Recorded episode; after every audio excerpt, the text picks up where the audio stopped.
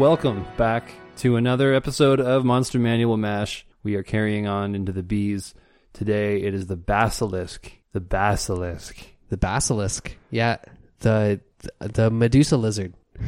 The Medusa lizard, yeah, one of the many uh, redundantly powered things running around the monster manual. It's actually even kind of redundant in real life. When I was looking stuff up for it, it is actually kind of swapped uh, arbitrarily with a cockatrice. Oh, yeah. Cockatrice. That's true. It even like, especially when you go into bestiaries and the way they like to depict things as being like straight up half uh, bird, half lizard, uh, tails of a lion, face of a lion, body of a mermaid, you know, whatever.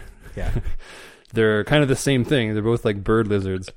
So D&D has decided to make the call and turn the basilisk into uh, for sure a lizard. With the head of a lizard and Yeah. the body of a lizard. the body of a lizard, the head of a lizard, and the body of like two lizards Yeah. Yeah. because it's got uh, four legs, and that's a reference to some uh, bestiary depictions you can see. Four pairs of Yeah, legs, right? yeah. Sorry, four legs wouldn't be that crazy. I'm not a biologist, uh, but there's depictions of it, which I'll put up on the Instagram, uh, and descriptions of it too, where it is said to be uh, carried. It carries itself at the middle and not on either end, not like a Mm. snake or like uh, I guess many other creatures. I don't know many creatures that actually get around. Like the front is kind of lifted and the back is kind of lifted, and just like the abdomen crawls along on the ground. Yeah. So that's the basilisk. That's kind of its trademark move, which is understated here, but still in the picture. What that its its its arms come out to the side? Yeah, that its front is lifted off, and Right. also its back is lifted off. So it's got that curly tail, Oh yeah. and it's just its like stomach with its many Right. legs that like are close to the ground. Everything Yeah. else is kind of lifted off. yeah. Uh, but what is it? First of all, it's a it's a first. There's a warning. The first thing you read about is a warning in the first paragraph. If you see statues with missing limbs, is that what it? It's kind of Yeah. the book. Yeah. Travelers the- sometimes find objects that look like pieces of remarkably lifelike stone carvings. So, like remarkably lifelike stone carvings, bits and pieces of them, like broken statues that are like perfectly realistic looking, Mm-hmm. randomly in a cave somewhere. uh, which always means bad news. Anytime you include a statue in a game, the players are going to uh, either avoid or attempt to destroy the statue first thing. Usually, statues are distrusted and hated. Yeah, yeah. Especially it's, it's it mentions uh, this happens with wildlife too. So you know, there's like, hell, wow, there's a whole lot of statues of um, pheasants in this in this cave here, like perfectly done sp- sp- statues of pheasants that are bitten apart. I would, I would, I wouldn't trust that. Yeah, that's a good um, physical warning sign. A good kind of like description you can add to the locations as people get closer to the basilisk, and then you're dealing with. Maybe not what would separate this thing, the basilisk here, from something like a Medusa, a Medusa, or the Medusa, or Medusa is the Medusa would have like whole statues, mm-hmm. whereas the basilisk there are pieces. So you to like kind of throw off the this the trail of it maybe you would just have people encounter bits and pieces of broken statues because then it's not necessarily a, a monster turning things into statues that you think automatically you kind of maybe get to like piece it together later if you only get the broken stuff first and then figure out that that it's because of an eating uh behavior uh You could put bite marks in the Totally, statues. yeah, yeah. Uh, they are adaptable predators. It says that they're from arid and temperate or tropical places. Um, I don't, I don't, I don't know how many other monsters have like a climate description. I know that used to be a big thing in the older ones, the older editions, but it's it's almost useless to have a recommendation because then it just you're just limiting where you can put it Yeah. instead of suggesting what I like is sort of trying to suggest ways that you could put it wherever. hmm Especially because the next line it says that it's most often encountered underground. So who cares? Yeah. Could be underground anywhere. Yeah. Yeah. Yeah, I guess like there's there's I don't know, there's like the the the bullywugs the the the frog The frog goblins, people? Frog, froglins. Froglands. Yeah, so they're like they live in swamps, but not necessarily, you know. So you could, I don't know. I feel like you can ignore that. You can have basilisks wherever you want them, right? Sure, I don't see Yeah, why not. I don't- it's just yeah, yeah. that's I don't like things that tell you it has to be this way and then doesn't really explain why. Mm-hmm. Mm-hmm. Certainly, like a climate for a particular monster, does, don't don't worry about it. Carry on. Uh, they can be trained. It says explicitly that they uh, are prized and can be trained if you get the the eggs if you raise them from younglings. Okay. So if you wanted a hook, a reason to go into a basilisk uh, nest or whatever, get the eggs, train the thing, have dog fights, whatever. Uh, that's a thing you can do, or you can do it. Uh, I'm sure you could entice players into wanting to raise a basilisk for Mhm. themselves. Yeah, it's for a lot of players that wouldn't take a whole lot of convincing. No, Yeah. no, just It's a sweet basilisk. Yeah. That could also, you know, you could you could some some some lord somewhere is like, hey, I want a basilisk. Get me a basilisk. Yeah, will- and like all kinds of bidder." like uh, wizards are after them. Maybe like their rival wizard just got a pet basilisk, Yeah. and now he wants one. Yeah. Maybe they could be like uh, Tamagotchi, yeah, where like everyone's getting them, and you're like, there's a big like basilisk rush. maybe there's an artist. You just gasped. Yeah, no, I I'm gasped. so excited. Yeah, that's great. There's an artist, a sculptor, a famous sculptor, but his dark secret is he has a basilisk and he's he's he's just petrifying people and Oh. using their actual bodies as as his art. that's that's such a good uh like horror episode. Yeah. Special Halloween episode. Yeah. Or like that sounds like a goosebumps plot. or um it also says that they so it talks about their their gaze of stone and then it describes how their insides, their like the basilisk juice can be used to revive their victims as long as they're not uh it I think it says like as long as their head isn't eaten. Okay. So you can like So it's like basilisk anti venom. yeah, you got to Yeah. kill the basilisk and then Okay. get its juice Yeah. and then rub it on a statue and then the statue comes back to life. yeah. Which is a good way of dealing with people that get turned to stone while trying to fight it so that you you don't have a party a, a whole death a TPK is what I'm trying to say. Um, you can have an out as long as the thing doesn't eat them. Uh, which is cool. I like um I like the big risk of uh your whole party maybe dying because of a thing and then letting it happen and I guess if you want the kid gloves on then they can turn the gullet juice into uh, a cure. yeah. It's great. That's Yeah, that's great. And also that answers some questions in my brain too about how basilisks work. Like, Mm-hmm. uh, regardless of their ability to, to like turn you to stone, like that's fine. There's a world where magic happens. There can be magic animals, you know. Mm-hmm. But um, like them digesting the stone, that kind of stuck in my head for a bit. It was like, well, how do they? How is that working? But if they have like the basilisk juice inside of them, Yeah. then like they eat the stone and then they turn the stone back into flesh when they're eating it, Mm-hmm. and then they can digest it like normal. And that just that's like their that's their venom is petrifying things. Yeah. Yeah. So that's how if you if that if that's if that was the thing that was uh, um uh getting in the way of your suspension of disbelief was like, well, how come they eat rocks? that doesn't make sense. It's because they turn the rocks it. back into meat after they eat it. Yeah.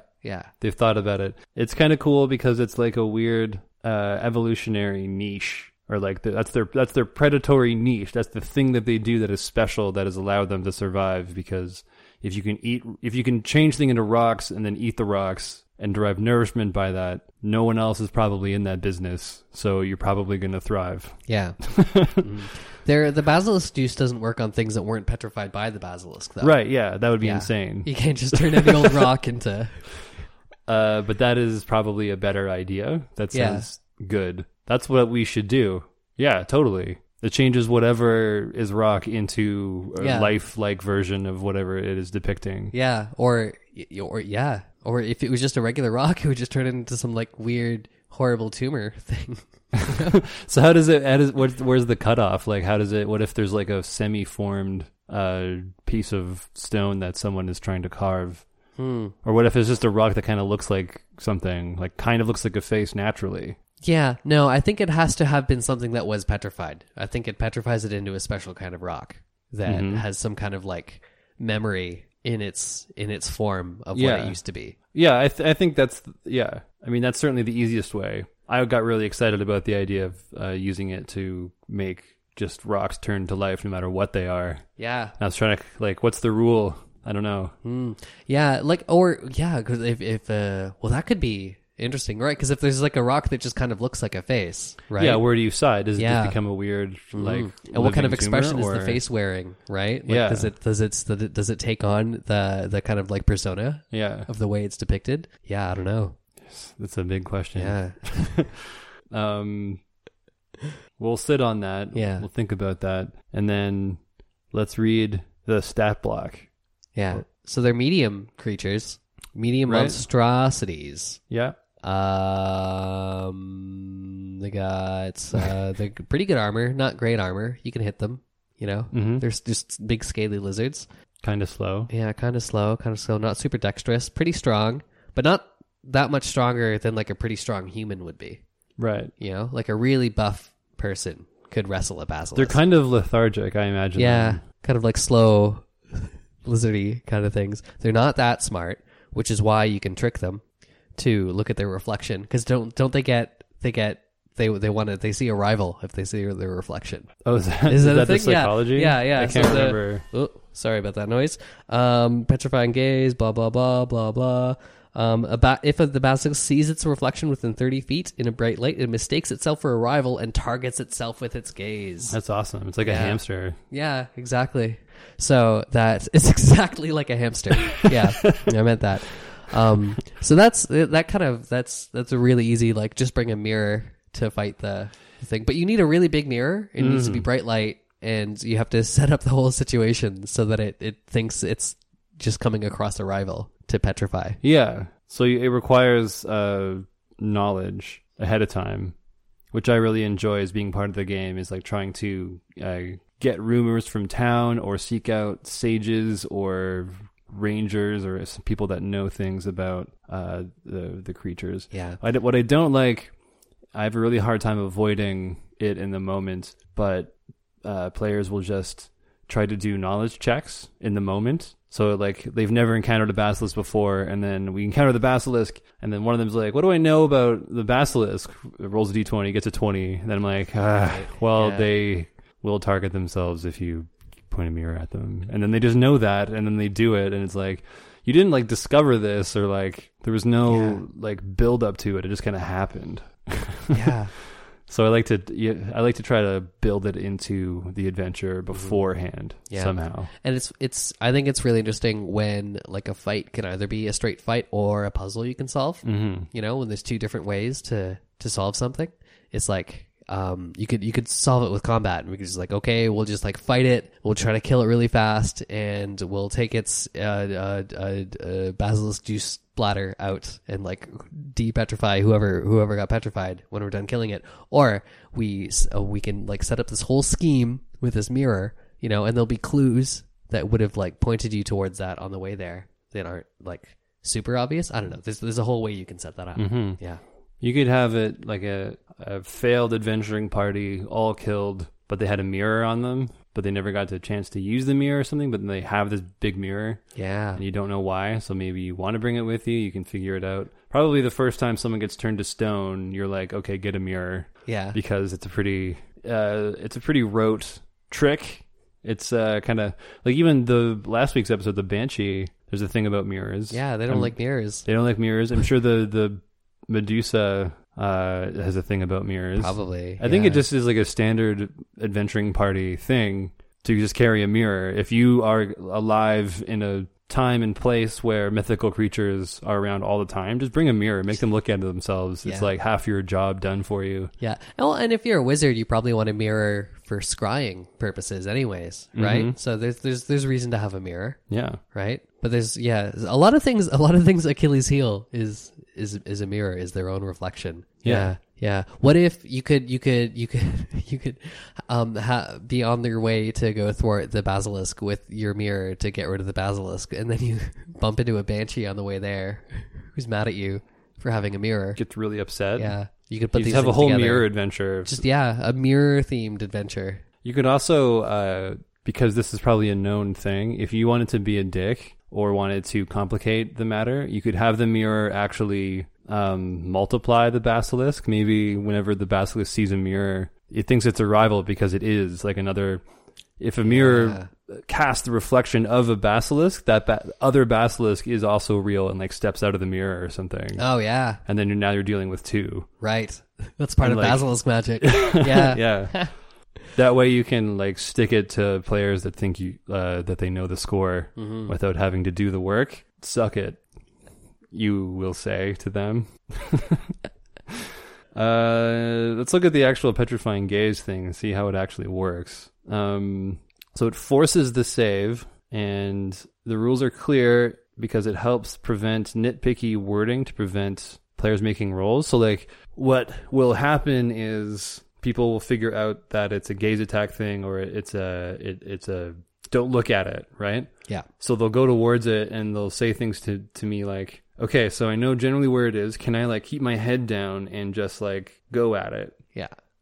um, and they want to talk their way to get as close to tactical, uh, like uh, as as most efficient and tactical as possible while not looking at it. And if they can get away by like mincing words with me about how they do it in particular, they will try to like avoid ever having to make that roll. And I think in the actual wording of it, it's like uh, it it covers that base somehow, you know. Yeah. So what does it say here? What does it say? Um, if you're not surprised, you can avert your eyes um, and avoid the saving throw um, at the start of its turn. Uh, so i- if it surprises you, you're you're screwed, Right. But if you're not surprised, you can avert your eyes. Um, but if you do so, you can't see the basilisk. Uh, do, do, You do, don't know its location, right? Yeah, you don't know its location. And that's I think that that language is important Yeah. because that way it lets a, a player who wants to be kind of smart about it say, "I'm not going to look at it," and then you're like, "Okay," but you don't know where it is. yeah. And Yeah. there's no mincing of like, but I kind of know where it is, right? Because I like I can kind of see its shadow cast by the light, or I can hear it.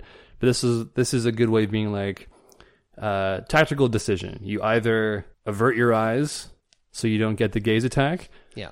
um, but and then you take the hit where you don't know where it is, so you're you're hampered, or you can take the hit, let it gaze at you, and hope you survive Yeah. the roll, so that you can move in on it and do your thing and attack it or whatever. Yeah, I wouldn't. It doesn't explicitly say that you have like disadvantage. You know, Right. when you're when you're when you're averting your eyes, but like I, you would.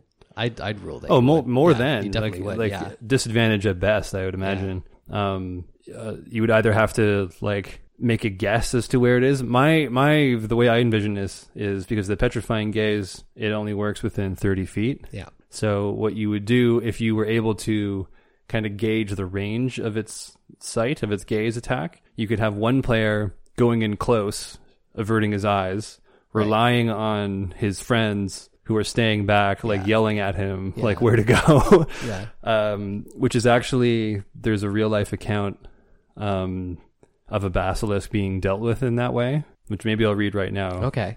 Uh, I have a whole thing on like real world basilisk encounters, quote unquote. Uh, it's a good, it's a good story. It's called the Warsaw Basilisk. Okay. So this apparently happened in Poland.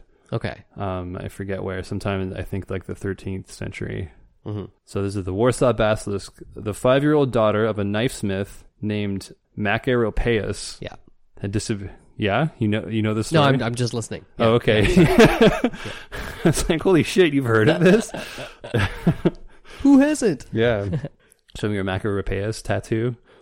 Uh, five-year-old daughter of a knife smith named Macaropaeus had disappeared in a mysterious way together with another little girl. The wife of Machaeropaeus went looking for them along with the nursemaid. When the nursemaid looked into the underground cellar of a house that had fallen into ruins 30 years earlier, she observed the children lying motionless down there, without responding to the shouting of the two women. When the maid was too hoarse to shout any more, she courageously went down the stairs to find out what had happened to the children. Before the eyes of her mistress, she sank to the floor beside them and did not move. The wife of Machaeropaeus wisely did not follow her into the cellar, but ran back to spread the word about this strange and mysterious business.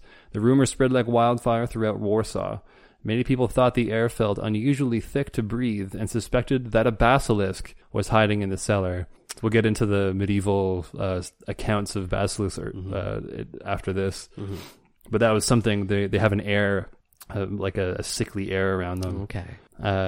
Many people thought the air unusually thick, hiding in the cellar. Confronted with this deadly threat to the city of Warsaw, the Senate was called in to an emergency meeting. An old man named Benedictus, a former chief physician to the king, was consulted, since he was known to possess much knowledge about various arcane subjects. The bodies were pulled out of the cellar with long poles that had iron hooks at the end, and Benedictus examined them closely.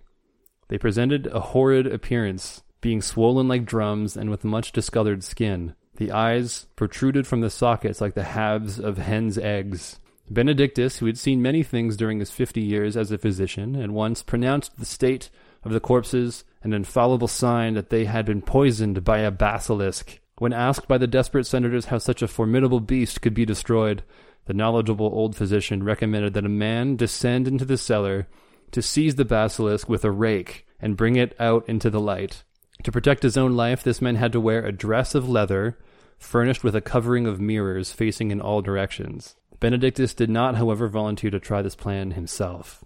He did not feel quite prepared to do so, he said, owing to age and infirmity. The Senate called on the burghers, the military, and police, but found no man of sufficient courage to seek out and destroy the basilisk within its lair. A Silesian convict named Johann Fauer, who had been sentenced to death for robbery, was at length persuaded to make the attempt on the condition that he be given a complete pardon if he survived his encounter with the loathsome beast. Fauer was dressed in creaking black leather covered with a mass of tinkling mirrors, and his eyes were protected with large eyeglasses. Armed with a sturdy rake in his right hand and a blazing torch in his left, he must have presented a singular aspect when venturing forth into the cellar. He was cheered on by at least two thousand people who had gathered to see the basilisk being beaten to death. After searching the cellar for more than an hour, the brave Johann Fauer finally saw the basilisk lurching in a niche of the wall. Old Dr. Benedictus shouted instructions to him. He was to seize it with his rake and carry it out into the broad daylight. So imagine like 2,000 people hanging around outside and this old man like shouting down like did you have you found it yet you're like yeah Get it with a rake. get it here use the rake and the hose uh started instructions seized his rake Fauer accomplished this and the populace ran away like rabbits when he appeared in his strange outfit gripping the neck of the writhing basilisk with a rake benedictus was the only one who dared examine the strange animal further since he believed that the sun's rays rendered its poison less effective. He declared it really was a basilisk. It had the head of a cock, the eyes of a toad, a crest like a crown, a warty and scaly skin covered all over with the hue of venomous animals, and a curved tail bent over behind its body, just like in the monster manual. Yeah. Uh, the strange and inexplicable tale of the basilisk of Warsaw ends here. No, no one, none of the writers chronicling the strange occurrence detailed the ultimate fate of the deformed animal caught in the cellar. Holy shit! That's great. I love the armor of mirrors. Isn't that that's so D and D? That's- so so like that's such a level zero prisoner move. Yeah. Just like go get a thing with it. It's killed everyone else. You are gonna rot in prison unless you like trap this thing with a rake in a like ridiculous mirror suit of armor. While That's an old also- man yells at you. Yeah, that's also like okay, I'm on death row, or like I'm gonna be Yeah, in a, like an oubliette forever, like rotting in in a in a dungeon. Um, I'll go fight a monster. Yeah. Yeah, whatever, no problem. I'll deal with it. they they made the armor like the leather mirrored armor. Yeah, somebody had to make that. Yeah, That's such a two good thousand people. Two thousand The people. whole- I love yeah, the whole- Like, the whole of- everybody. everybody. Check this out.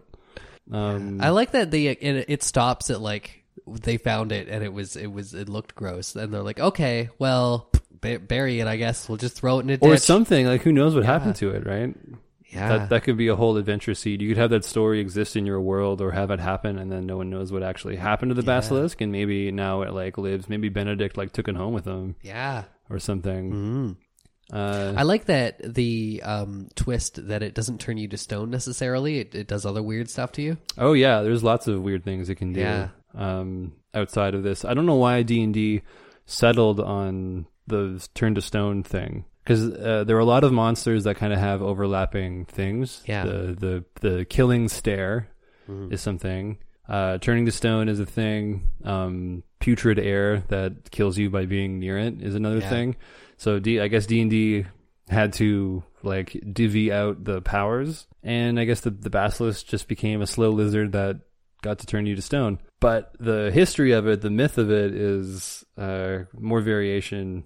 There's actually uh, there's something in the or the AD&D monster manual with the basilisk. It's uh it's pretty similar. Even the image is pretty similar. It looks a little sleeker. This one's like chunkier with a broader head. The the AD&D one looks more like a like a common lizard. Yeah. Um, it's seven feet long, so it's about the same size. Hmm. Uh, but it mentions everything is similar except that the AD&D basilisk can see in both the astral and ethereal plane. Oh, nice. It's got And- weird magic eyes. Yeah, so it can see into three planes at the same time. And if it if you are targeted by its gaze attack in the astral plane, it'll just straight up kill you. And if it targets you in the ethereal plane, it turns you into ethereal stone, which only people on the ethereal plane can see, Right. or people that can see ethereal things on the material plane. So it's like ghost statues Yeah. that people don't even see that could be all around. So that's like a weird, Ah. creepy variation that uh, I don't know how to like tie it all thematically, but it's it's uh, interesting. Um, like weird things that I don't know would if they would ever come up unless Gary Gygax or whoever else tried to put a basilisk in a game and then the players like killed it from the ethereal plane. hmm So he's like, "Screw you! The basilisk is now going to be able to see into the ethereal plane as well." so I don't know what that's about. Um, the basilisk is reputed to be a king of serpents. Basilisk is derived from uh, something in Greek, basiliskos, I think, and kind of means little king. Huh. So it's like basilica, Yeah. the same kind of. Oh, uh. Same sort of root. yeah, yeah. I'm I'm pretty terrible with uh, etymology, but what I read is that that is true. So it's a little king and said to have the power to cause death with a single glance. Uh, it's a small snake, being not more than twelve fingers in length. So it's actually very small, usually, hmm Okay. which is why in the the Warsaw basilisk story, it's like in a little niche. That's why he like searched a cellar for an hour and couldn't find it because it's actually really tiny. You, you got to use a rake. Yeah, That's your- yeah. that's so that makes need. more sense, right? Instead of this, The old man who knew a lot, who just knew everything about mythical creatures and horrible monsters. yeah. So he could just get a rake. Just get a Yeah. get, use the metal rake though.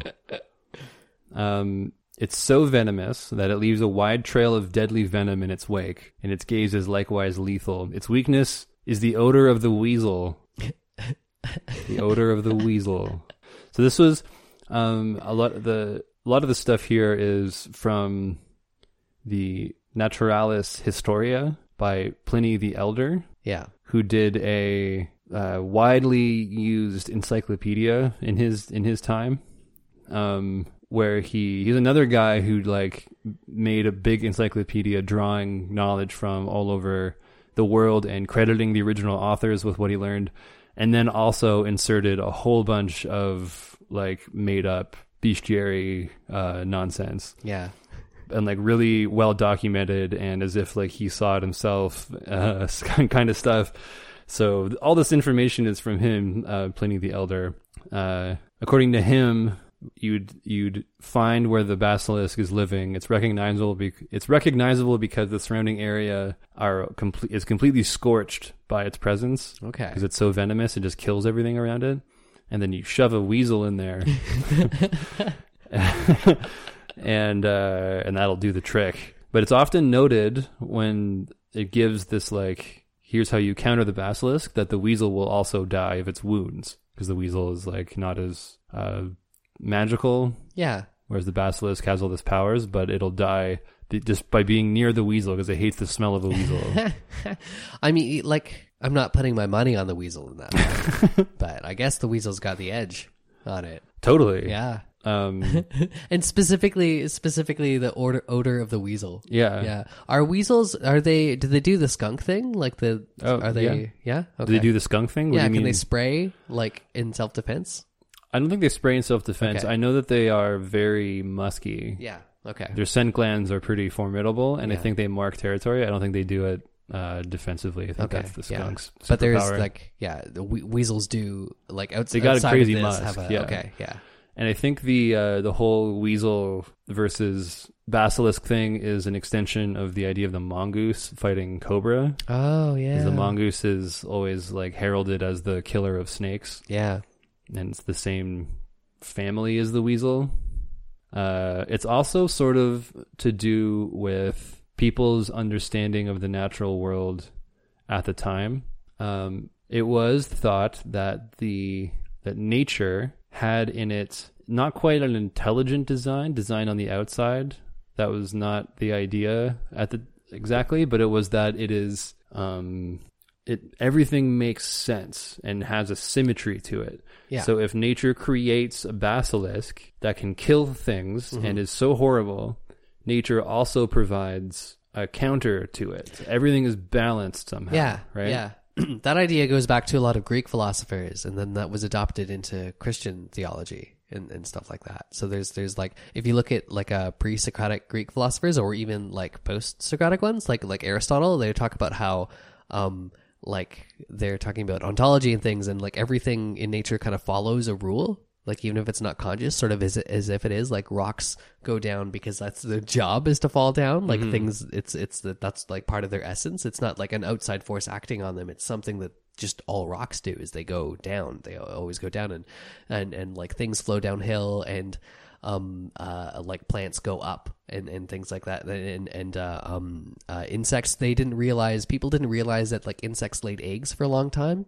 and just thought they spontaneously Oh, came yeah, out yeah. of the of the of the ground. And it was even um in a lot of people in medieval Europe um believed that um just having clutter and like filth around um of a certain type um and he was usually not the type that actually attracted rats didn't attract rats because nobody you very infrequently saw rats being born that was Right, the common yeah, sight yeah. rats are spontaneously arose as a result of other things that you did because you weren't taking care of the space around you properly and and, and as a result of that god was mad at you and, and so For a very good rats reason. were, were coming up For a very good reason. yeah but the, the the the modern understanding of nature is like vastly different than what um like earlier peoples had Yeah. and, and, so like there's a lot of uh uh personification of just like everything around you like things have the um uh like the uh, planets follow us like musical harmony and when if you look at the sky and every and and according to the ancient greeks and so everything had to be like ratioed and proportioned and symmetrical and in harmony and everything kind of followed these mathematical rules and um, everything was balanced and and uh, happen everything happened for a reason because everything had a specific purpose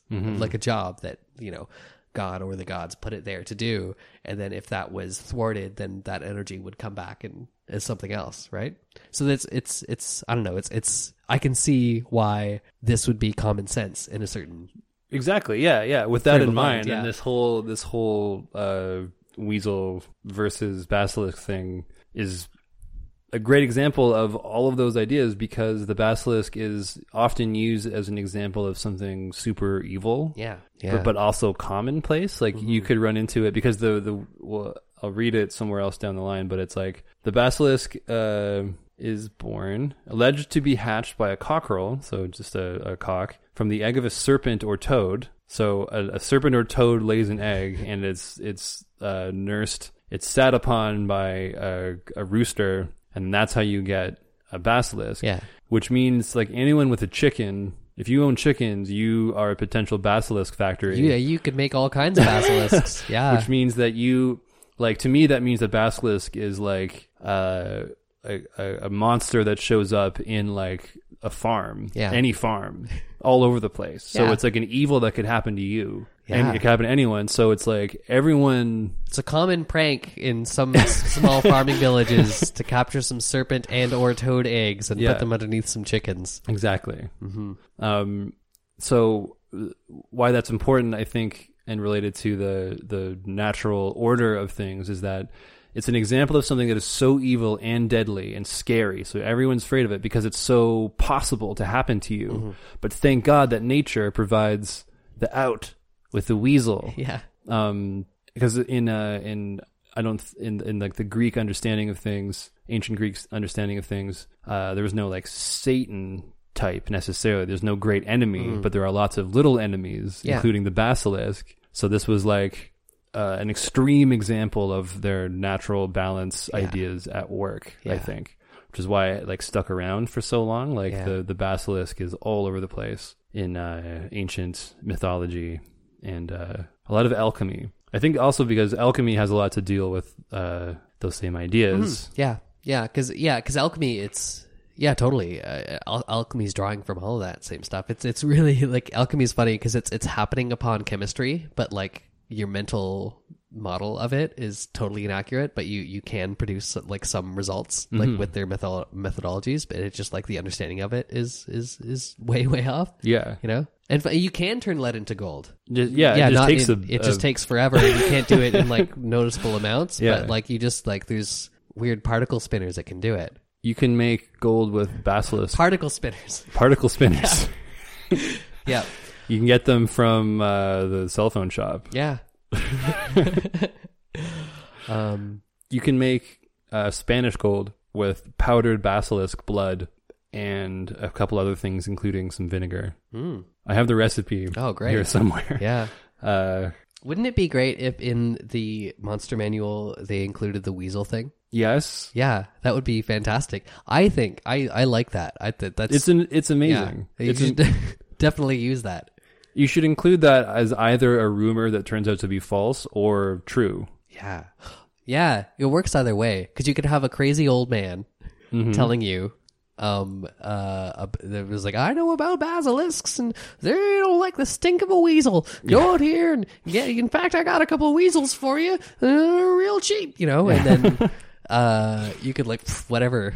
Yeah, if you want to teach dude. them a harsh lesson in like Yeah. the in, in folksy wisdom, the veracity of folksy wisdom, uh, that's the way to do it. Yeah, exactly. Or you Should know, listen to the old man. yeah, I like the idea of adventurers um, carrying around like you have your standard tools. We talked about using a, like bringing a mirror. If Yeah. you're an adventurer worth your salt, you should also just maybe carry have someone trucking a little cage with weasels yeah, in it live at all times. And it can't just be like isolated, you know, like weasel musk. No, it's got to come from a living weasel. from a living Yeah. weasel. Uh, so you should have a little like weasel terrarium yeah, on someone's One of back. Somebody's got a backpack with like a little, like a little cage. Yeah, I would imagine it, and then have like a little ferret hammock. You know, Oh yeah, Yeah. you could really play it up yeah. You can't get too attached to the weasels though, because that's for that's for because they die. It's every Yeah. time it says that you use it, it's like because it's important that it Yeah. dies because of the natural balance. Yeah, It has to. Both of the, them have to have their energy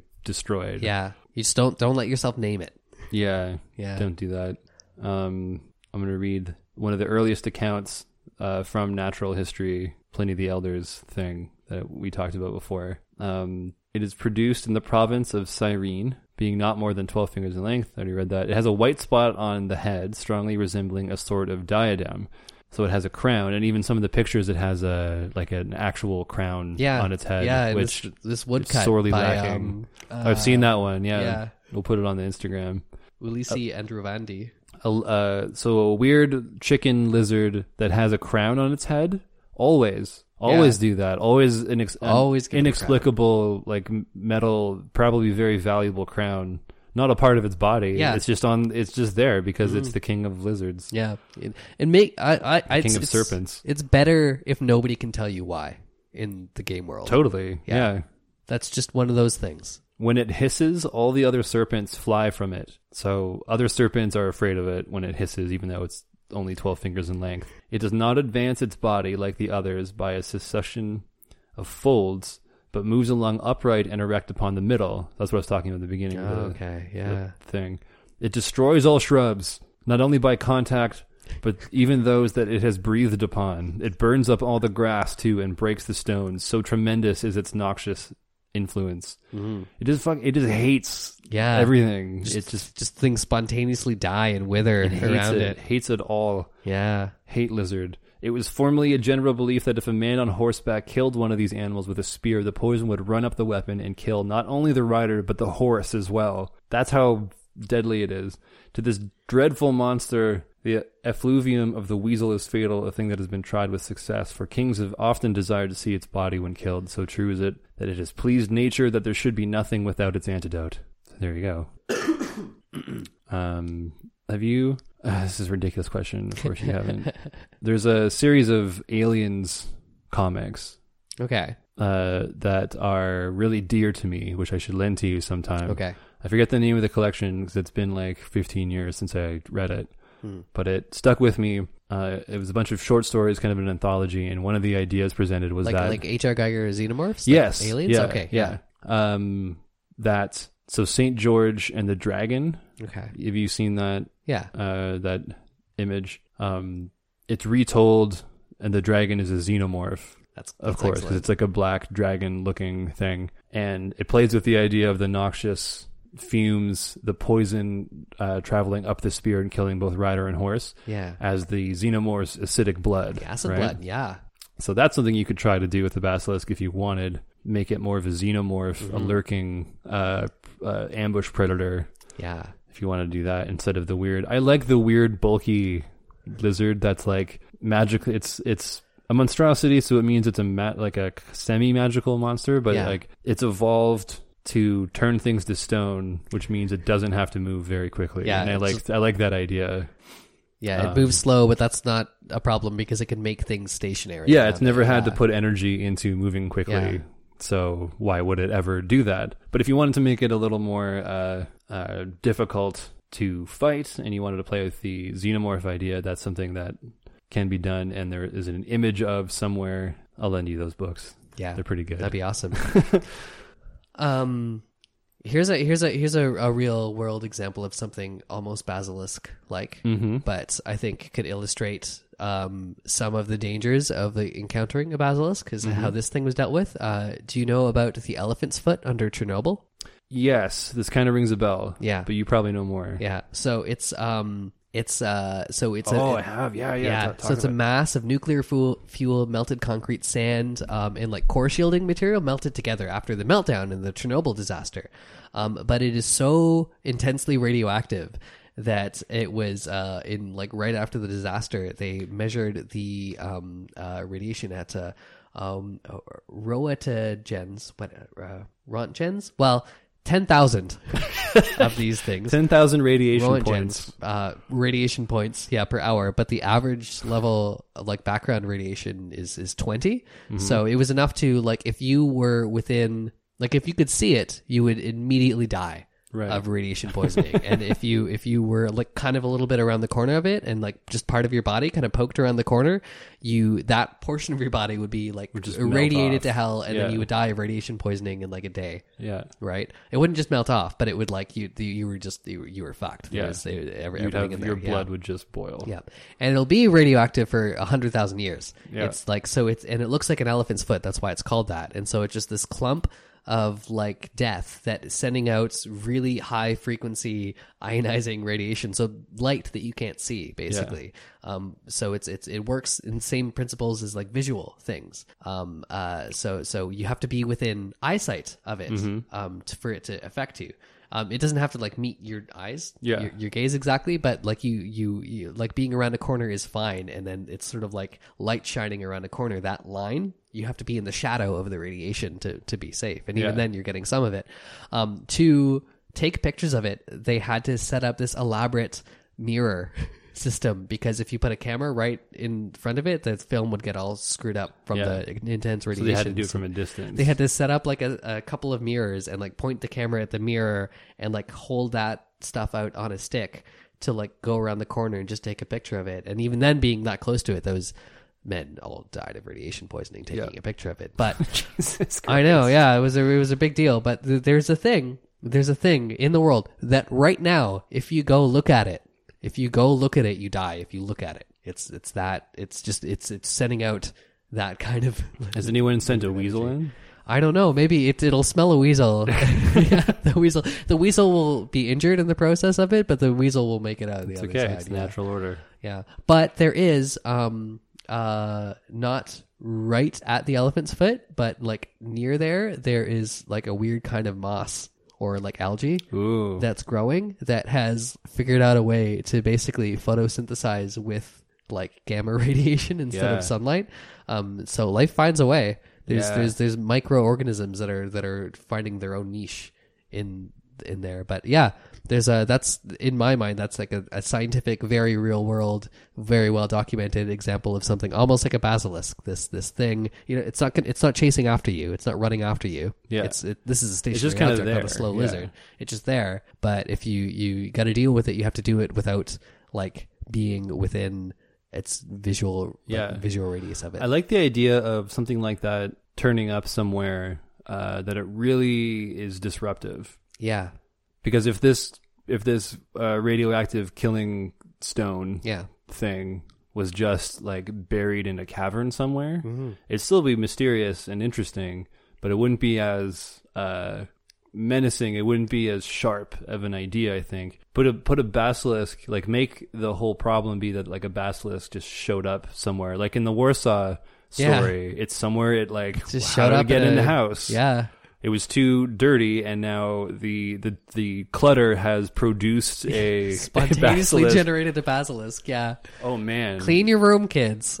You know what is kind of amazing about that idea is that it explains there's an in-world reason for dungeons to exist. yeah, Dungeons are like self-generating monster factories. yeah. If you neglect a place for too long, It just becomes a dungeon. Like Yeah. like goblins just show up. yeah, Things And just show like materialize out You- of it. You can neglect neglect a place in nature, and that's fine because nature takes over. But if you neglect a place and it's kept away from nature, then like weird magic. Yeah, this other stuff creeps Yeah. in. Yeah, that's great. Or that's just their natural order. Like you got to Yeah. keep a light on in a building, otherwise it fills up with stuff. That's why the Underdark is so bonkers. yeah, Yeah, that's cool. I like that idea. Um, I like the, I like a basilisk maybe showing up like in a in the middle of like a, a mansion, someone's mansion. Yeah, Suddenly there's a basilisk. You turn a corner. It's and it's not running around the house trying to kill people. It's just like in the library, like eating something. Yeah. and it's not like worried because it's never worried before in its life. But it's like it's confused and it's chewing on a regular statue. yeah, yeah. And you've got to like you're the exterminator or something, and you've got to like get this basilisk out with a rake. Mm. yeah, yeah. They give you a rake, but this is like this is a large, this is a medium creature. Yeah. This is something pretty big. Right, which Yeah. I like. I like the idea of a much smaller. I like the, the idea of it being able to hide, to be it being so deadly but so small Yeah, that it can hide in like a brick. yeah. That's more frightening.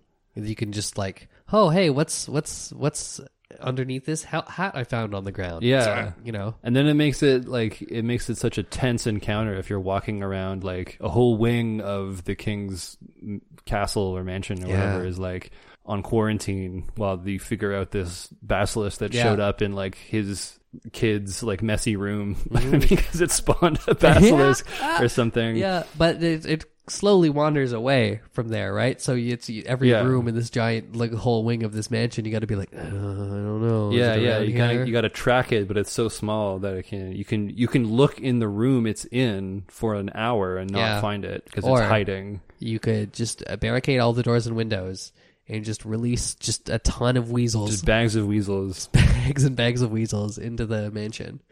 it's like we pr- we promise, sire, that this is going to solve your problem. hmm oh, here's here's the recipe for the Oh, great. creating. Uh, you, oh, it's so you convert copper into Spanish gold by combining powdered basilisk blood, powdered human blood, red copper, and a special kind of vinegar in some proportion. So if you wanted to play around with alchemy, uh, you could make getting basilisk blood and then figuring out how to powder it, or maybe that's someone else's job. But that's something you can do. There's always um, hunting monsters for their parts is not something I like to do in the real world, but as a plot device, it's interesting to play with mythological and like pretend alchemy is real for a little while and Yeah. like see what you get. Yeah, I hate like I don't I don't want to just like farm wolf pelts like it's a bad video game, yeah. but that's something you can do. The basilisk, uh, according to some legends in Canterbury Tales, I think it can be killed by hearing the crow of a rooster. So if it just hears a rooster, Yeah. it can die, which is a little too easy. Yeah. 'Cause That's that's sort of just like another version of the smelling a smelling a weasel is a little bit more esoteric. You got to put the weasel in there. Yeah, because like you can't just like walk into any rural village and grab a weasel. right. You know, you got to go looking. There's some work involved. yeah, yeah, you could just have the rooster accidentally kill the basilisk. And it also doesn't make any sense. So like a rooster incubates the egg Mhm. and then could immediately kill it yeah, if it hatches and then happens Yeah. to be next to it. Like I don't know why that's a thing. I think it sounds it reminds me of how church bells are sometimes described as being um, used against fairies. right. So it's like a symbol or sound of civilization thwarting the evil spirit, Yeah. the evil monster of uh, of the past, or the thing that shouldn't be is thwarted by good folksy hard work. being being a good peasant is what will uh, slay the monster. Um, what else? Stories gradually added to the basilisk's deadly capabilities include it being described as a larger beast, which we have in the monster manual, going right back down to the AD&D edition. Sometimes it's capable of breathing fire or killing with the sound of its voice. So it's kind of like whatever you want it to do. you can you can write about it Yeah. and say that it does it.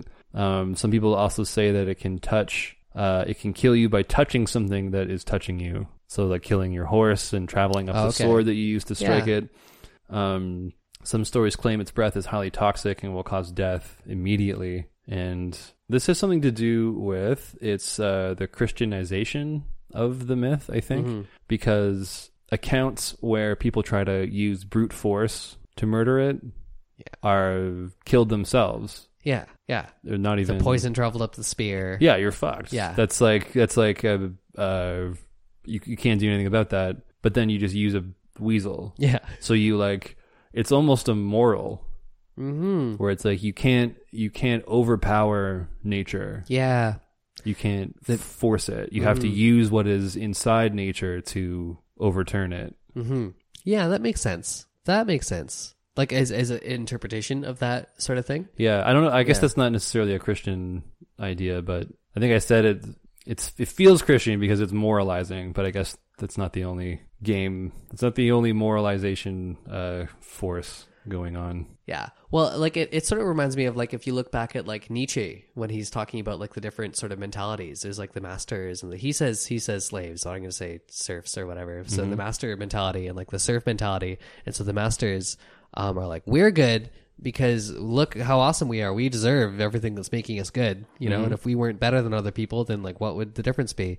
I mean, I'm getting this wrong. And then the the the the slave or the serf morality, they were like, well sure that guy has a bunch of stuff but um you know look we're we're hard workers and we're we're the real people and like this is what real struggle and beauty in life and this we're we're doing the real thing. So it's it's sort of like you create a mythology that's like no no no it's good to be a peasant. It's good to be a peasant and you're the meek will inherit the earth and you're the one. It's okay. Don't worry that you're living in a mud hut and just like farming all day. That's that's fine. That's that's that's the best kind of life to have Yeah, you know?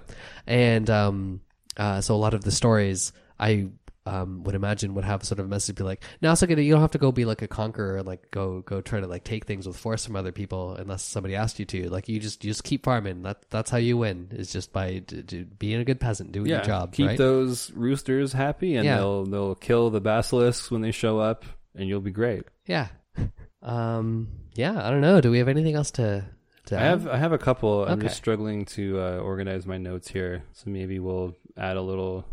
Do we have like a a delightful intermission music What, that we like- can play? like this Exactly like that. yeah I have a bunch of stuff written. I just I'm not sure what is most. I tried to filter it before I got here, but I was I enjoyed it too, too much. But it's probably kind of redundant. Um. Oh yeah. According to the tradition of uh Cantab- Cant- Cantabrian mythology, which I think is in. Uh, let me look this up first. I'm sorry if you have to edit this. that's okay Open hyperlink. Spain, yes, it is in Spain. So, according to Cantabrian mythology, which is a region in Spain, the basilisk has disappeared in most of the earth but still lives in Cantabria, although it is rare to see it. The animal is born from an egg laid by an old cock just before his death, a clear night and full moon exactly at midnight. So, an old man Yeah. cock lays an egg at midnight. okay Within a few days, the eggshell, which is not hard but rather soft and leathery, is opened by the strange creature that already has all the features of an adult. It has legs, beak, coxcomb, and reptilian body. And then it goes into the weasel is the only animal, blah, blah, blah. I, I like that there's a region that's like, we've got it. right here. Yeah. Basilisk over here, you guys. nowhere else but here we still get them yeah There are lots of uh oh, so I've got some some literary references which kind of go all over the place. So the like the basilisk is kind of used as its own as a as its own symbol for a bunch of things. It's just like a nasty, hateful, destroying little common thing. Mhm. I think is the it's kind of niche. It's like it can happen anywhere, and it's a nuisance, but it's an it's a evil nuisance. It's not it's not like a it's not like having rats or mice or something that are eating your food. It's like Yeah. it is it is evil, Yeah. but it's just as possible to have a rat in your house as it is to have a basilisk show up. Yeah. Um, the basilisk appears in the English Revised Version of the Bible in Isaiah 14:29 in the prophet's exhortation to the Philistines reading, "Rejoice not, O Philistia, all of thee, because the rod that smote thee is broken, for out of the serpent's root shall come forth a basilisk, and his fruit shall be a fiery flying serpent." So that's pretty heavy. Yeah. The serpent's root shall come forth a basilisk. I don't know what that means exactly. Something about like the root of of evil coming, uh, having a basilisk come out of it. The serpent's root sounds like a cool place. Yeah.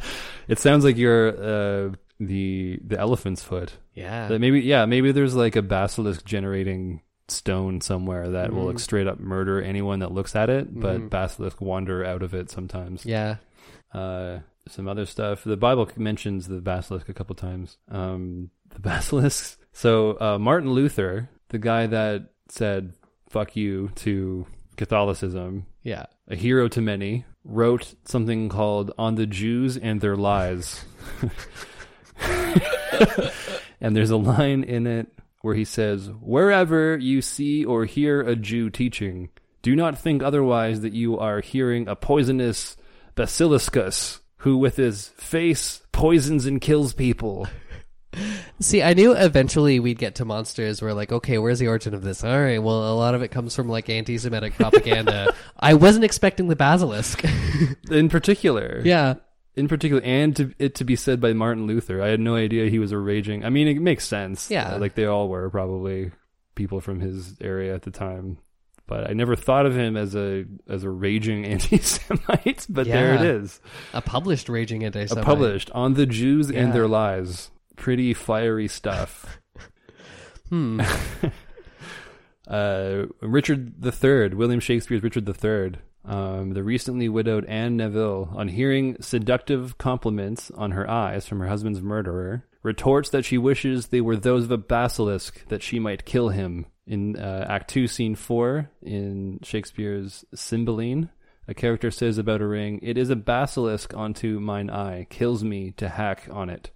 So just like nasty little things Mhm. little nasty little non-Christian uh, devils. Yeah, I think is its little is twelve its- fingers long. twelve fingers long, Yeah. little little natural world fuckers. I like them. I like them being found in like human places. I guess as like nuisances, Yeah. as like extremely deadly nuisances. Yeah, totally. It's like it's like I don't know. It's like finding a it's like a pit viper in your boots. totally. Yeah, and like- like, and knowing that that's a thing that can happen. Yeah, but like a radioactive like pit Yeah. viper. Overwhelmingly uh, aggressive. It's like finding a grizzly bear in your like Yeah. like a sm- very small grizzly bear in your apartment. You just open the fridge Yeah. and there's like a, a fucking tiger. Yeah, I know. something. Uh, Yo, you got to go get a rake, Yeah, a convict. uh, there's a bunch of lots of poems feature the basilisk. Um, it's in uh, uh, Harry Potter. I don't know anything about Harry Potter. I saw the last movie first. I don't know anything Mm, about it. Yeah, I think it's in the end of the first book, The Philosopher's Stone. Is no, about- I, I do No? know this much because I Yeah. looked up. Um, I tried to see if I could learn something from the Harry Potter version. It's not in that. It's in the secret, the secret uh, place. Harry Potter and the secret place he goes to. His secret no no uh, tree club. right. Yeah. Um, I don't know. I couldn't figure out anything. I just saw a bunch of cool stuff about the like making of the animatronic head. That's all I saw, which is still worth uh, looking into. Are you looking that up? Yeah, I'm trying to. Philo- the secret it's not the philosopher's stone i don't think i could be totally wrong and i'm sorry for shooting you down if that's the case i'm gonna look it up too so that uh, we get to the bottom of this and you the listener Oh, cha- well, yeah, Chamber of probably- Secrets. chamber of secrets Chamber of Secrets. That's it.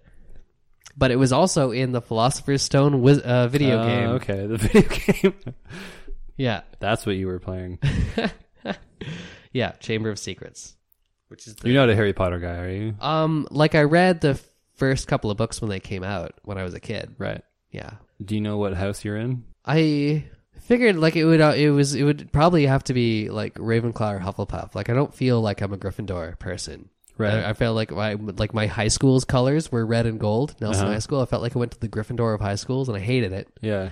Um, and uh, like I don't know, I don't I don't know how, what I would think of somebody who's just like, yeah, I'm Slytherin. Is like, so you- you're just like a sneaky bastard. I don't know. They're ambitious. Yeah, they're ambitious. Okay, I know more about the houses than I do Machiavellian. about actual Yeah. the Harry Potter because I've had so many conversations about this. Okay, yeah, Machiavellian doesn't mean evil. Ambitious is fine. It just yeah, it means it means uh, primarily ambition. At least that's what they'll tell you to like justify uh, being an open Slytherin. yeah, yeah. I don't know. I've never. I have. I haven't done one of those like I've done the official quizzes. I've done the official test. Is the official test okay? Yeah. Would they put like they put the sorting hat on you or Yeah, yeah, it's Yeah. uh it's Pottermore, so it's the Okay. official Harry Potter uh, website Right. for all that stuff. Yeah, you know, Em- I will, Emily made yeah. me do it. I will say this about Harry Potter. Um, I I don't like care that much about it, but I think it has a very healthy and great fandom. I like Harry Potter fans, so there. Yeah. Um, I have I found a theory about the whole uh, cocks laying eggs thing leading to the creation of a basilisk. hmm That it is could be in reality hens suffering from a hormone imbalance, which which is uh, not uncommon, hmm and it causes them to develop male features. So, so they'll grow combs and they'll take to crowing or fighting off other Right. cocks and trying to tread on hens. And uh, if she still lays eggs because it's uh, a female, it's a hen, even though the hormones are off and they look like a rooster. Yeah. So you could still see what looks like a rooster laying an egg. Oh. Maybe I don't know about the midnight. The midnight uh, on a clear night thing sounds like someone was making a bit of a story, Yeah. but it is possible to see something like that laying an egg. Um, and then what I thought after reading that was that maybe the whole uh, terrible fumes, noxious fumes thing. Yeah.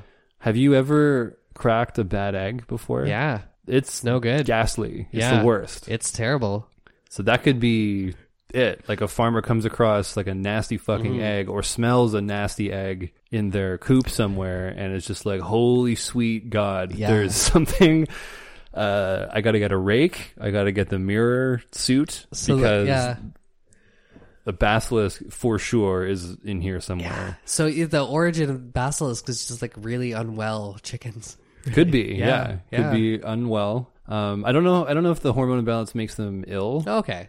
Or if it just makes it uh, confusing for a, a, a peasant to yeah. look at. I was thinking that maybe that would uh, affect the eggs it was laying somehow or something. I'm not sure. I don't know. I don't know much about it. It could. Yeah. I'm, Because- I'm assuming things. I don't know. Yeah. Um, I don't know how it would work with uh, like I, they don't. I don't know. Like if you crack an egg and it and it's bad and it's at a certain stage in its development, Mhm. that could look pretty monstrous. yeah. and that would that's make you true. think it's like got features of the Mhm. snake and monster. Yeah. And like people have been, you know, uh, uh, uh, domesticating chickens for long enough that eventually you get the perfect storm of like a, you know, a hen that looks like a rooster laying an egg. Totally. Yeah, I'm sure like, it's happened. real messed up. And yeah, and then the the little embryo inside of it like is a weird one, you know, Mhm. that looks like a reptile mostly. Yeah. Yeah, defor- yeah. It's for any sort of deformity could like Mhm. lend uh, credence to the idea of a monster happening. Um, so there's that theory. So it kind of like a lot of a lot of monsters are sort of based on the idea of like something that is supposed to happen didn't happen, and now look what you got. You can't have roosters sitting on the eggs. look what you get. So it's kind of like if you wanted to take it in that direction, you could make it like a sort of sexual politics thing Mhm. where it's like something that does the job of like a, a man doing the woman's job. That's how you get monsters. You want a basilisk in here?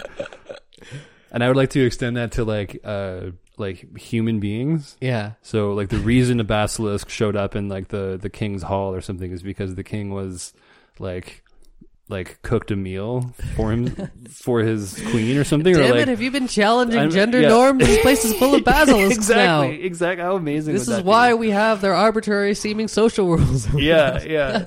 Make make the the what we are now deconstructing uh, in this fantasy world be like, no, no, you can't do that. I love that as like We a tried commentary already. on like you know like gender politics and stuff is like no no no the reason all of that stuff that hi- those those those hierarchies are in place and all of that those power balances are in place is because there'd be monsters if we didn't have them. they will literally appear because and like it takes do. that like oh that's that's there's a good way to do that i don't i don't think i can be the author of that but there is a good way to do that Yeah, yeah, it's it's in, it's insane. Like you're you're making fun of the idea that something bad could possibly happen. Yeah. because of it. yeah totally uh, is is how I think of it, and which is why we're able to laugh about it. I think that'd be amazing. that's that's great.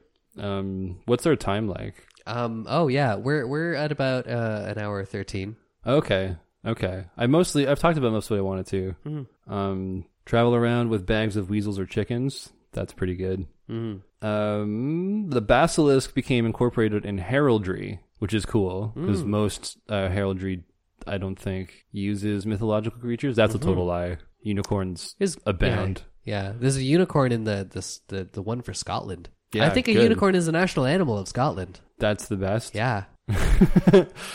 um, Alexander the Great ordered a mirror be placed between his army and a basilisk that was defending a city. Upon seeing its reflection, the monster died instantly. I didn't know Alexander, the Great uh, fought a basilisk. I didn't know that. Um, the yeah, so the heralds. So I, I kind of skipped things. The basilisk became incorporated in heraldry in the town of Basel, I think, in Switzerland. Heraldic images blend the famous Bishop of Basel's coat of arms with the basilisk. The bishop was forced out during the Protestant Reformation, and the basilisk was blamed for an earthquake in the city years before, so that these two seemingly these two seeming regrettable events became and still are the symbol of Basel. In alchemy, the basilisk played dualistic roles. It could represent the powerfully destructive force of fire, which breaks down elements to allow transmutation of metals, or the immortalizing tonic produced by the philosopher's stone. That's what the basilisk does hmm. because of its dual nature, both chicken or bird and lizard, which to my mind is kind of like you have the wild, primitive world of the lizard and the tamed food source of the chicken. That might be a stretch, but that's kind of like a duality, um, going one way or the other. Yeah. Um, so that's most, yeah, those are a lot of ideas to do with the basilisk. Um, it's fine out of the book as a trick monster to put in something, but I think all of the ideas we talked about today are way better. Yeah. Make them smaller. Mhm. Um yeah, whether their weaknesses is weasels, you know. Yeah, or like yeah, create all these weird rumors about what is good Mhm. against them and what isn't. Um, I have a side note here, but it's really to me very interesting. I don't know why it's called this. Have you heard of uh, Roko's basilisk? Yeah, I have You, heard of your that. eyes lit up. You are so happy. Um, Yeah, I was Did you look it up for this, or did you No, know I've- about it before? Yeah, I knew about it before. Um but I, I don't know why it's called why it's a basilisk. Yeah, why I it's know a why it's basilisk. Roko's because Rocco Yeah. was the. I read kind of a history on it, and it's from a certain website forum uh, about people trying to optimize their thinking. So Yeah. Mm-hmm. like people that like logic puzzles and stuff like Yeah. that. I think that the, the the basilisky part of it is like um by paying attention to it you put yourself in danger. oh, so you look at it. Yeah, so by by knowing so about the, okay, this that logic sense. puzzle, you've put yourself in danger by the I see. I Yeah. see. So Roko is the name of the user on the forum who Yeah. who proposed this, Yeah. Mm-hmm. and it's a basilisk because th- it's something that when you look at it, it kills you. yeah. Uh, do you want to? Do you want to try to Sure, yeah. explain it? So the the the idea um, is that uh, if we're going to invent artificial intelligence, um, chances are it's it's going to be like uh, uh, incredibly powerful in the future. And let me let me try to get this right exactly. So um, uh, it's it's it's it's it's basically like a thought experiment, right? So um, It's a mal- it's a malevolent AI or Yeah. or godlike entity, yeah, um, either not yet created or definitely already created, who is Yeah. either created or destined to be created by simply thinking about it. yeah, Um, essentially, if you believe that s- an AI will be a rational actor and will have no moral problem with twisting people's arms to get what it wants, then it follows that something like that will twist people, it will coerce people. Um, if you think that such an AI is inevitable, and it will punish people who don't help it, and further, it will punish people who didn't help it get created Yeah. after it is created, because that's something that a smart AI would think to do. Um, So if you don't help it, that's a form of the, the punishment for not helping it become created is motivation to create it. Yeah. So by thinking about it, it means now you're on the hook for helping create it. Yeah. And failure to do that will result for sure in being punished when it is created or reveals itself to already be created. And so one of the other one of the ways it punishes you is if it if it if it comes into being like way way in the distant future, it's going to go and look at all the records of absolutely everything, anything history, and like create a model of you in artificial intelligence and eternally torture an exact replica of your consciousness that it's it's recreated forever because the real you that existed in flesh and blood never went and helped it. So now you know about it. Now you're all on the hook. now you're on the hook for helping create Yeah, it because yeah. if you don't, it will know that Yeah. you Here's- you here's a- didn't help it. Yeah, and so there's the quote about it is if there's one thing we can de- deduce about the motives of future superintelligences, it's that they simulate people who talk about Roko's basilisk and condemn them all to an eternity of forum posts about Roko's basilisk. Because now that you know about it, you're going to talk about it forever. but um, yeah, it's basically like if if uh, if there's going to be a superintelligence, it's going to be super ridiculously intelligent, right? So it's it's it's it's and if it's malevolent, it's going to eventually um uh, uh, uh, like uh, blame all of the people that didn't Yeah, help create it. It's so smart Yeah. that it it can reach back before it was created and influence the world Mm-hmm. because it's not here now, but it's already influencing us because we're talking about it and already yeah, we fear what it'll do when it finds out we didn't help create yeah, it. Yeah. And and Elon Musk is going to do something cheeky, probably like name an AI that he creates Roko's basilisk because he's a sci-fi nerd and he would think that's funny. He's right? gonna ride a motorcycle into it or something. Yeah. He's gonna skateboard. Uh, he's gonna send a million dollar skateboard into uh, the singularity. Yeah, holding a flamethrower the whole way. Okay. Well, that's a monster. Yeah. Um, there's a lot to read about Roko's basilisk, though. Yeah, I think we did the like. I'm not going to read any more about it. I it, it's it's very tangentially related to this, but it's a good idea of um, uh, a mimetic hazard, like a, a thing that becomes dangerous. Um, it's just like an idea that spreads around, Mhm. and so like if the Not idea spreads around too much, it, it yeah. just like uh, um, what's that movie? Pontypool. I don't you know seen it. Pontypool? No. Oh man, you love Pontypool. Yeah? It's uh, it was filmed like around here too. Oh man, It's like Peterborough's even mentioned in it. huh. It's uh, it's exactly what that is. It's a mimetic oh virus. sweet. What? There's a. I can't believe you haven't seen this. I can't believe that either. Okay, we're gonna go uh, look up Pontypool. I know, I'm not gonna talk about it so that I don't spoil it for for dear Wes. And then we'll, maybe we'll talk about it later. Next Yeah. week, it's the Behir or Bear. It's uh, almost the same thing. It looks like from the image. It has Shame on you, Monster. Um a couple more legs. So look forward to Yeah. that. okay, that's all. Uh, review. Put reviews where you can review. Put stars where you can put stars. And talk to people about us. We like you. And goodbye.